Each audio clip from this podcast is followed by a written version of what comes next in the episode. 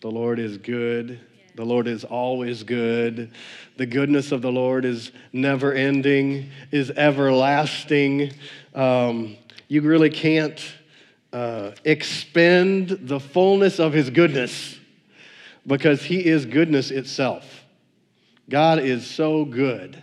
He's a good God, and He is always good all the time in every situation, no matter what your head may tell you, no matter what other people may try to like lie on the Lord about. He is good and He always does good. Actually, Psalm 119 tells you that.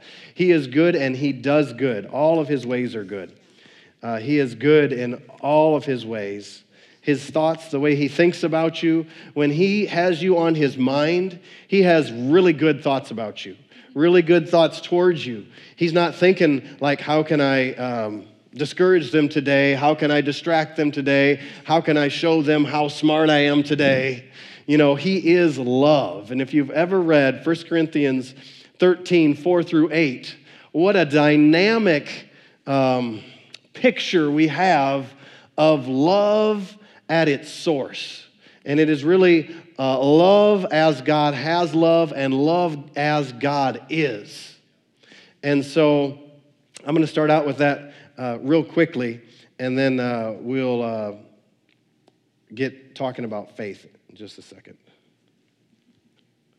I didn't intend to read this one.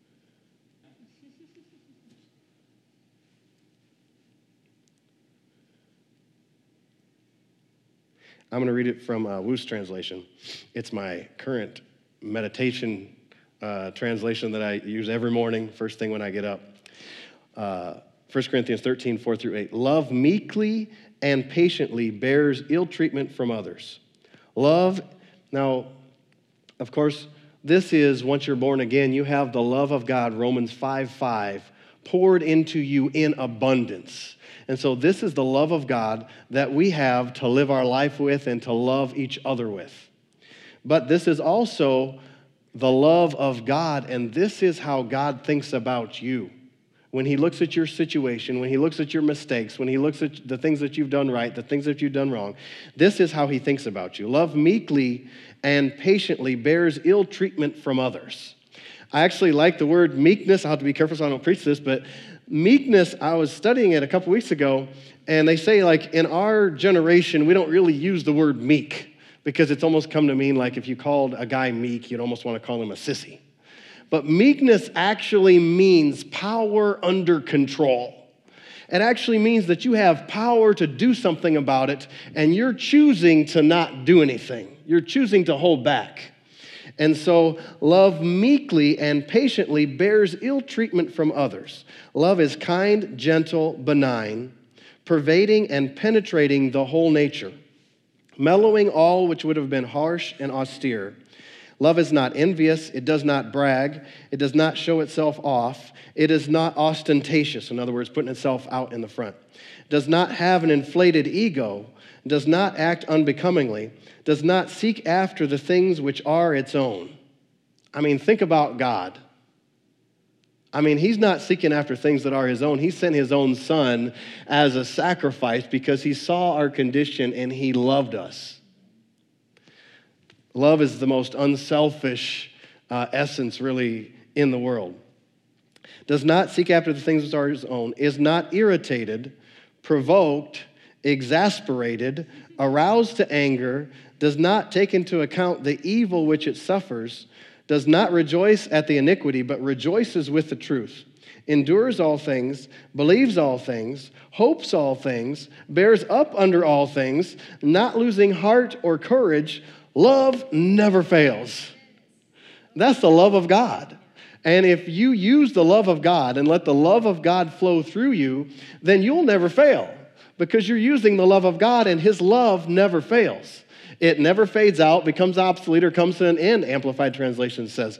And so the principal thing really is love. And in order to love, you actually are turning away from your self interests and everything that has to do with you, and you're turning to someone else. It's a lot like our definition of faith. In order to trust God, you actually have to trust God, right? And not yourself and not your circumstances and not the world system. You actually have to turn and trust God. And so last week we uh, talked about um, many scriptures, but we talked about Mark 11, 23, and 24. And I'm going to pick up right there uh, this week, uh, actually with verse 22. Jesus answering said to them, Have faith in God. Uh, Mark 11, 22. My margin says, Have the faith of God. One translation says, Have the God kind of faith. Another translation says, Lay hold on God's faithfulness. So Jesus is answering the disciples when they say, Hey, Jesus, you know, like yesterday, you cursed this tree and it's withered up, but it's not just withered and died, it's withered and died from the roots, the very source, right? So if you're talking about sickness or disease in your body, you want to get rid of sickness or disease, if you go to the doctor, most generally what happens is they treat the symptom, not necessarily the cause. Now, sometimes they'll go and they'll say, well, it's a cancer and we want to cut it out. So we want to try and get rid of that cancer. But sometimes, and they don't know, like, well, we thought we got it all, and it tries to come back. But Jesus goes right to the root, and he cursed that tree. From the roots, it dried up. And he said, answering them when they're like marveling, and they're like, Lord, like, how, how did this happen? What happened? Explain this to us. Um, he says, have the God kind of faith or lay hold, like grab hold of God's faithfulness. So immediately, he's telling us this is not of yourselves. Just like salvation, it's by faith that you're saved through grace, or by grace that you're saved through faith, and that not of yourselves, it is what? The gift of God, lest anyone should boast. And so Jesus is saying the exact same thing right here before that epistle was written lay hold on God's faithfulness. In other words, you're marveling. You're like, whoa, this is amazing. How in the world did that happen? He's saying, grab hold of something of God, and that something of God is the faithfulness of God. Grab hold of God's faithfulness. Yeah. Grab hold onto God's faithfulness. It really fits with the love scripture that we read because you can't love like that from yourself. That kind of love is from God and of God. And that love goes beyond yourself. And so, walking in love is much like walking in faith, in that you have to put yourself aside. I remember uh, Paul, by the Holy Spirit, even said if you look at, you want to look at what Christ and the church are like, look at what marriage is like between a husband and a wife because Jesus gave himself up for the church, just as a husband gives himself up for his wife. And he's like, you know, excuse me, this is a mystery, but I speak concerning Christ and the church. Excuse me. They're getting one? Oh, thank you. It was there, it just disappeared.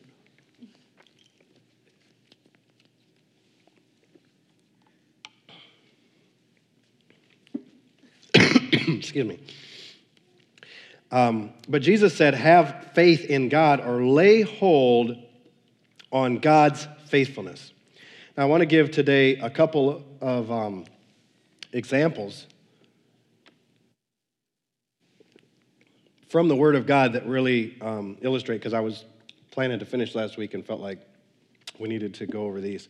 So let's look at Mark chapter 5, verse 25. Um, we'll turn over there in just a second.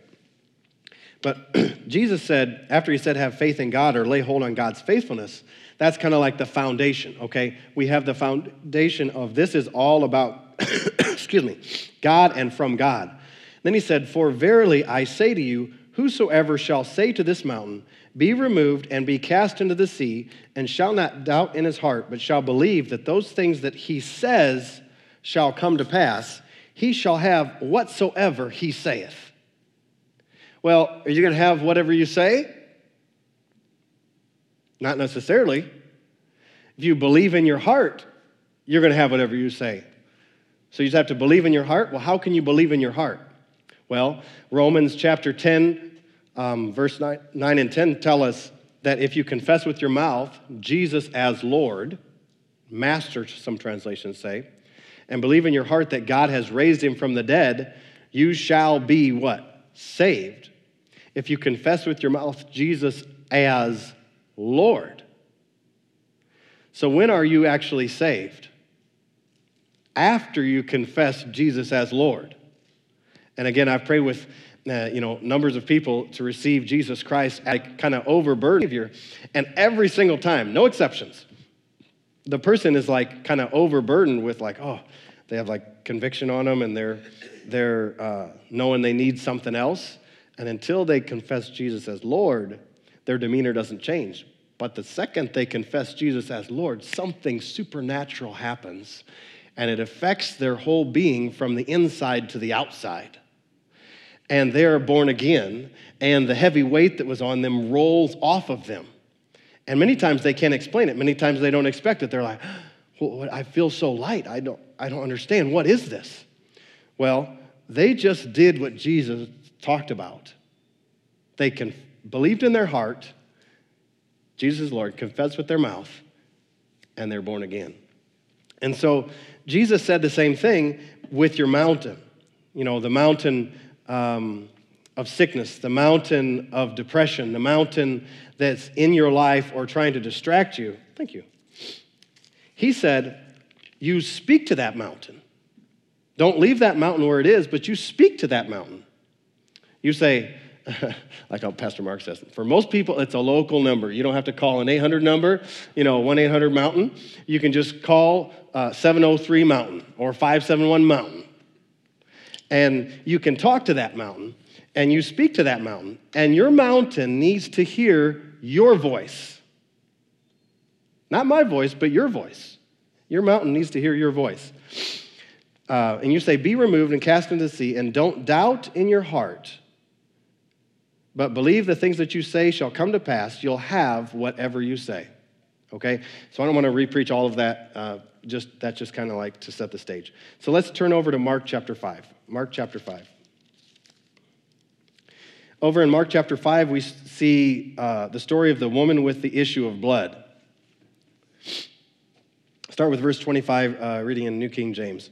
Now, a certain woman had a flow of blood for 12 years and had suffered many things of many, many physicians.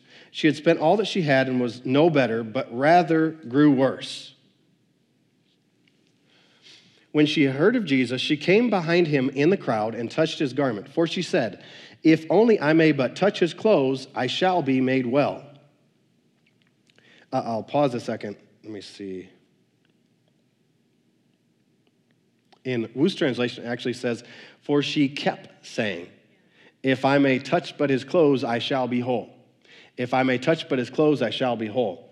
And this is one of the real keys to receiving uh, healing in your body is, in other words, you find a point where you see in the word, well, this is true concerning healing. And then you put your focus on that and you put your faith on that. So sometimes it's to have hands laid on you. And so for her, it was if I can just touch even the edge of his garment. She probably wanted to lay hands on her, but she said, I don't even need that. If I can touch just the edge of his clothes, I'll be whole. But she didn't just say it one time, she kept saying, literally in the Greek it says that, that's why I like the Wuest translation. Uh, she kept saying, if I touch, if I can just touch his clothes, if I can just touch the, really, if I just touch the edge, if I can just touch the edge, I'll be whole. If all I have to do is touch the edge, as soon as I touch the edge, um, I'm gonna be whole. And so she kept meditating on this, and and um, she kept saying it. Verse 29 Immediately the fountain of her uh, blood was dried up, and she felt in her body that she was healed of the affliction. And Jesus, immediately knowing in himself that power had gone out of him, turned him around in the crowd and said, Who touched my clothes? So he was even aware that something had happened. And they had this big crowd, you know, just bumping into each other. Like uh, we went down for inauguration, probably something like that, where you can't even hardly move, and, you know, all these people are there. But his disciples said to him, You see the multitude thronging you, and you say, Who touched me? The audacity to speak to Jesus that way, right? And he, sometimes we make uh, everybody too pious. And he looked around to see who had done this thing. But the woman, fearing and trembling, knowing what had happened to her, came and fell down before him and told him the whole truth. And he said to her, Daughter, your faith has made you well Go in peace and be healed of your affliction. So it was her faith that made her well because she said, actually, it says, when she had heard of Jesus. Remember, faith comes by hearing, and hearing by the word of God. How can they hear unless there's a preacher? So she must have heard, you know, uh, there's this man, healings, different things happening. And then she said, Well, if I could just touch the edge of his clothes, I'll be whole. If I could just touch the edge of his clothes, I'll be whole. Even though she had circumstances contrary to that, that she had spent all of her money. She had no money left. She spent of her living, and she didn't get anything better. She actually got worse. But as soon as she heard of Jesus, then she said, If you're silent, you lose by default. In other words, you've already lost if you're not going to speak. You don't just look at the mountain and say, wow, that's, a, that's an amazing mountain. Uh, have you ever seen a mountain that big? Have you ever seen a mountain with that much snow on the top? It's so high there's snow in July. It's like Mount Hood in Oregon, you know. Like, you ever seen this, you know, this mountain? And, hey, look at this side of the mountain, and let me tell you about this mountain. Let me Google the mountain. And I'll tell you what it looks like on the other side of the mountain, because Google will tell me what it looks like on the other side of the mountain.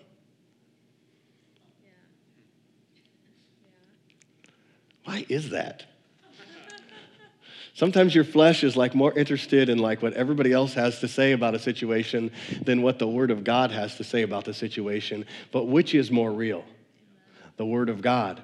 The word of God actually is the foundation for the very world that we live in. For the very substance that we see is the word of God. Of course, one of our main scripture texts here, Hebrews 11 1, faith is the substance of things hoped for, the evidence of things not seen.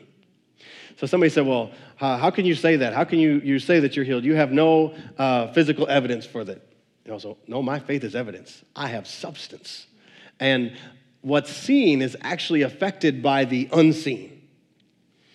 Brother Hagin used to say, if you don't like what you have in life, change what you've been saying. Because in some measure, what you experience today is what you said yesterday, not Sunday and Saturday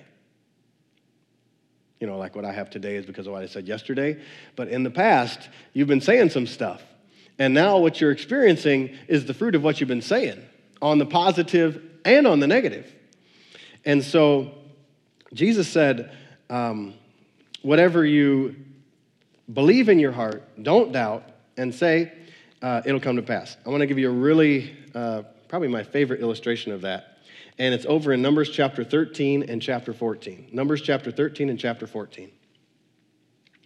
And I'm going to, for the sake of time, I'm just going to read a few uh, of the scriptures. Hopefully, you know um, the story. Uh, basically, the Lord told Moses to send out spies into the land of Canaan because I, he said, I've given you this land. And they sent out the spies. The spies come back and they have a report. And uh, this is where we pick up.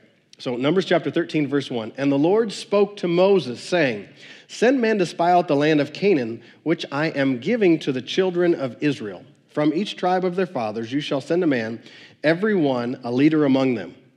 And then verse 17. Then Moses sent them to spy out the land of Canaan and said to them, Go up this way uh, into the south and go up into the mountains and see what the land is like, whether the people who dwell in it are strong or weak, few or many whether the land they dwell in is good or bad, whether the cities they inhabit are like camps or strongholds, whether the land is rich or poor, and whether there are forests or not.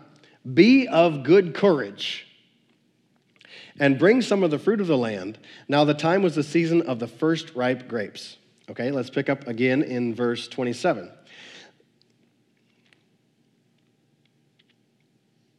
Well, verse 26 for context. Now they departed and came back to Moses and Aaron and all the congregation of the children of Israel in the wilderness of Paran at Kadesh. They brought back word to them and to all the congregation and showed them the fruit of the land. Then they told them and said, We went to the land where you sent us. It truly flows with milk and honey, and this is its fruit. Nevertheless, the people who dwell in the land are strong. The cities are fortified and very large. Moreover, we saw the descendants of Anak there. The Amalekites dwell in the land of the south. The Hittites, the Jebusites, and the Amorites dwell in the mountains. And the Canaanites dwell by the sea and along the banks of the Jordan. Then Caleb quieted the people before Moses and said, Let us go up at once and take possession, for we are well able to overcome it. That is the words of a man of faith. Those are words of faith. Verse 31 But the men who had gone up with him said, We are not able to go up against the people, for they are stronger than we. And they gave the children of Israel a bad report, or literally, King James, I like how King James says it better, an evil report of doubt and unbelief uh, of the land to which they had spied out, saying, The land which we have uh, gone as spies is a land that devours its inhabitants, and all the people whom we saw in it were men of great stature. There we saw the giants, the descendants of Anak, come from the giants, and we were like grasshoppers in our own sight, and so we were in their sight.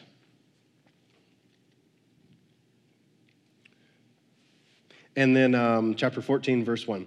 So the congregation lifted up their voices and cried, and the people wept that night. And all the children of Israel complained against Moses and Aaron. And the whole congregation said to them, If, we, if only we had died in the land of Egypt, or if we had died in this wilderness. So they're crying and saying, Man, we, I, I just wish we would have died in Egypt, or what if we just we should just die in this wilderness? Why has the Lord brought us to this land to fall by the sword, for that our wives and children should become victims? Would it not be better for us to return to Egypt? So they said to one another, Let us select a leader and return to Egypt. How fast they're like falling away. You know, when, when, when things aren't going well, the crowd mentality is almost always wrong. I, I have to, to tell you that. Even in um, Genesis, where we see like the Tower of Babel, like going with the crowd many times is not the, the correct way to go. Then Moses and Aaron fell on their faces before all the assembly and the congregation of the children of Israel. But Joshua, the son of Nun, and Caleb, the son of uh, Jephunneh, who were among those who had spied out the land, tore their clothes, and they spoke to all the congregation of the children of Israel, saying, The land we pass through to spy out is an exceedingly good land. If the Lord delights in us, then he will bring us into the land and give it to us, a land which flows with milk and honey. Only do not rebel against the Lord, nor fear the people of the land, for they are our bread. Their protection has departed from them, and the Lord is with us. Do not fear them. So the Lord um, gets upset at the children of Israel and was like, you know, I'm going to kind of like wipe them out. You know, I can't believe they're, they're acting like this. They saw miracle after miracle after miracle. So Moses intercedes for them and prays for them. And then we pick up in verse 20. Then the Lord said, I have pardoned according to your word. But truly as I live, all the earth will be filled with the glory of the Lord because all of these men who have seen my glory and the signs which I did in Egypt and in the wilderness, and have put me to the test now these ten times, and have not heeded my voice. They certainly shall not see the land which I swore to their fathers, nor shall um, any of those who rejected me see it. But my servant Caleb, because he has a different spirit in him and has followed me fully, I will bring into the land where he went. Skip down to verse 26. And the Lord spoke to Moses and Aaron, saying, How long will I bear with this evil, congregation who complain against me? I have heard the complaints which the children of Israel make against me. Say to them, This is where I wanted to get to. As I live, says the Lord, just as you have spoken in my hearing, so I will do to you. The carcasses of you who have complained against me shall fall in the wilderness all of you who were numbered according to your entire number from 20 years old and above, except Caleb, son of Jephunneh, and Joshua, son of Nun. You shall by no means enter the land which I swore I would make you to dwell in. And so the sobering fact is that the Lord did exactly what they said they believed and then they spoke. They said, Would to God that we had died in Egypt or died right here in the wilderness. And the Lord then did exactly what they said they wanted. Thank God for the, His mercy and His grace when we've said stuff and you're like, oh. Some people, like Elijah, said, Oh, I wish I was dead. I wish I was dead. You know, well, the Lord knows He doesn't mean that because He was running to try and save His life. Um, so sometimes people say stuff. But have you ever been with a group of people that get kind of complainy and bitter, and all of a sudden you, you kind of get this. Uh, I don't know how to describe it except for it feels evil, kind of like rising up within you. And like you, you, you say something and you're like, ooh, I should not have said that. And you say, like, Lord, forgive me. Because really, if you believe that and speak it and you don't confess it, you got something coming your way that you've actually set in motion yourself. I remember, and I was trying to look up the story and I, I couldn't find it this morning, but I'm going to just uh, paraphrase it because I thought it was an amazing story. Brother Hagin one time was uh, praying and talking to the Lord, and the Lord was talking to him about his ministry and a uh, certain direction for his ministry. And the Lord told him, He said, I'm going to do with you according to your own words what you've been speaking. And he was like, What do you mean? And he had been preaching some certain things, and that's exactly what the Lord did with him. See, the words that we speak and that we believe are very important, and they set the course of our life for good or for bad. So you saw the woman with the issue of blood, she said it for good. But uh, the Hebrew children, uh, at least the representatives of 10 of the tribes, they said it for bad. You know, the Lord went on to say, you know, I'm not going to like let the children die, but they're going to actually have to suffer the brunt of this in the wilderness because of what the parents did. But then the children actually would get to go in, those that were under 20. And so Interesting thing about the Lord is He will bless us as much as we will let Him, as much as we'll position ourselves. People say, like, well, why does this stuff, uh, bad stuff happen in the earth? Why does this happen, that happen? You know, He gave us authority. He gave the church authority. He gave so much authority to Adam that when Adam sold out to the devil, he had the right to sell out to the devil, and that's when Satan became the God of this world. When Satan became the God of this world, then he's like searching around seeking someone he can devour. He's trying to destroy people, trying to hurt people because he is not good like God is good. But God is good in all of his ways. And the only way that God could fix the whole mess was for Jesus to come and to get back that authority. God wasn't caught off guard. He, Jesus was like a lamb slain before the foundation of the world. But God, in his uh, foresight and foreknowledge, made a plan that was a perfect plan so that every man and woman on the face of the earth could come back into perfect fellowship with God Himself, and that every man and woman could actually receive and operate in the very faith of God. 2 Corinthians 4:13 says, "We have the same spirit of faith as David had when he ran at Goliath with a sling and a stone." And I'm not going to read it for the sake of time, but do you know David did the exact same thing? He said, I will cut off your head to the giant. I will cut off your head this day, and I'll feed your carcass to the birds of the air, and I'll feed the carcasses of all those that are serving with you to the birds of the air. And then he did what he said, and he got what he said. And so, even in a Bible story like that, that probably you may have heard from a young child, the the, what do you call it? The definition of faith is seen. You can see how faith works. That you believe in your heart and you speak with your mouth and you have what you say. Where the big uh, um, challenge is, is what you feel and what you see. So I've used this story a lot, so I'm going to use it again. And that was this uh, lady that was in a wheelchair for four years She's in the wheelchair. And uh, at the end of the service, she goes to uh, Brother Hagin to be ministered to. And, um, you know, she was reading 1 Peter 2.24, and he said, is that past, present, or future? By whose stripes you were healed. And she said, well, that's past. All of a sudden, she saw uh, the Lord kind of lit up the word to her, and she saw, she said, well, if it's past, then I was healed. And if I was healed, then I am healed. And he said, good. He said, now I want you to do something for me. Because he wanted to get her before she was stopped the way most of us are stopped. And that is by looking at natural circumstances and natural things. So, what he did is he got her praising the Lord because that scripture was true before he ever had her get up out of the chair to walk, so that she had solid ground to walk on. What's the solid ground she walked on?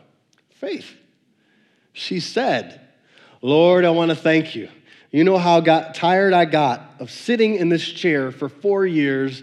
You know how I didn't like that I couldn't help myself, that I had to have someone help me. I'm so thankful I can do things for myself now. I'm so thankful I don't have to be in this chair anymore. She hadn't moved an inch. That sounds a lot like Mark 11 23. Say to this mountain, be removed, cast into the sea, not doubt in her heart, but believe those things that she says shall come to pass she'll have whatever she says, or he'll have whatever he says. Because what happens? Well, reason starts to come in, and the devil many times will accommodate you and say, like, well, you haven't walked in four years. Yeah, you may like see that scripture, but you know, you know that doesn't work for you. That's for other people. That's not for you. That's the exact same thing that happened to Brother Hagin when he was had three incurable diseases. He started to get light. He could have got up like six months out of uh, being paralyzed before he got up. But all of a sudden, those, he had that light on the scripture, and then all of a sudden, those thoughts started to come, and they put that light out because he gave those thoughts place. Until finally, like in the fall of the year, then he's like, he started looking again and he had something on the inside. Go look at that again. It's right there. It's right there. And this time he kind of knew, like, okay, I'm not going to listen to anything that doesn't line up with this. So that woman in that, back to the woman in the chair, she began to praise the Lord and thank the Lord. And then he said, Okay, now get up and walk. And she leaped out of the chair and jumped and walked and ran up and down the aisle. Cam sat back down in the chair, jumped up out of the chair again, and she was never paralyzed again. Because the word works because Jesus is the healer and Jesus healed us already. We just actually have to receive what he has done for us. And we do that by faith. And faith speaks, and faith declares, and faith rejoices, and faith is full of joy, and faith expects. Remember? Uh, even from the whole beginning. Faith is like confident expectation, it's trust, it's belief, it's obedience, it's awe of God, you know, in fear of God, understanding the awesomeness of God, understanding that, well, okay, my head might not understand this, it might not make sense to my head, it might not make sense to, you know, the psychiatrist, but this is what the Word says, and the Word is true, and the Word cannot fail. The Word says what it means and means what it says. Stand with me, if you will every head bowed and every eye closed. If you're here this morning and you don't know Jesus Christ as your Lord and Savior, and you'd like to know Him, He loves you, He died for you, He paid the price for you. You can't possibly make yourself good enough to come to Him. Don't even try. Many times people want to try, once I start living right, then I'm going to come to the Lord. He's not even asking that. He said, Let me fix that for you. I'll live a life. Um, for you that sets you free from the power of all of that stuff over you. Jesus Christ died for your sins. He was raised again so that you could have the same kind of life that he has and the same kind of relationship with God that he has. That when you pray, God with open arms is welcoming you in and looking for you. If you're here this morning, you don't know Jesus Christ as your Lord and Savior. I invite you to lift up your hand. I'd love to pray with you and for you. See you in the kingdom of God, free from all the power of the devil and all the power of the enemy. If you're listening online, you don't know Jesus Christ as your Lord and Savior, I invite you to email us at info at anchordc.org. We'd love to pray with you and for you and get some good material into your hands. Thank you, Father. Heavenly Father, we thank you for your word that your word is alive and powerful, that your word opens up the pathway that we can see and that we can know your plan for our lives, that we can see and we can know what you've called us to do and how you've called us to live, that we don't have to live barely getting along, barely making it, but that we can live the way Jesus paid for us to live as more than conquerors above and not beneath, the head and not the tail, blessed in every area of our lives. Father, I pray for each and every one of us that you'll keep this word alive in us, that we wouldn't just listen to the word and not do it, Father, but we will live out your word in our lives, at home, at work, and wherever we go. In Jesus' name, amen.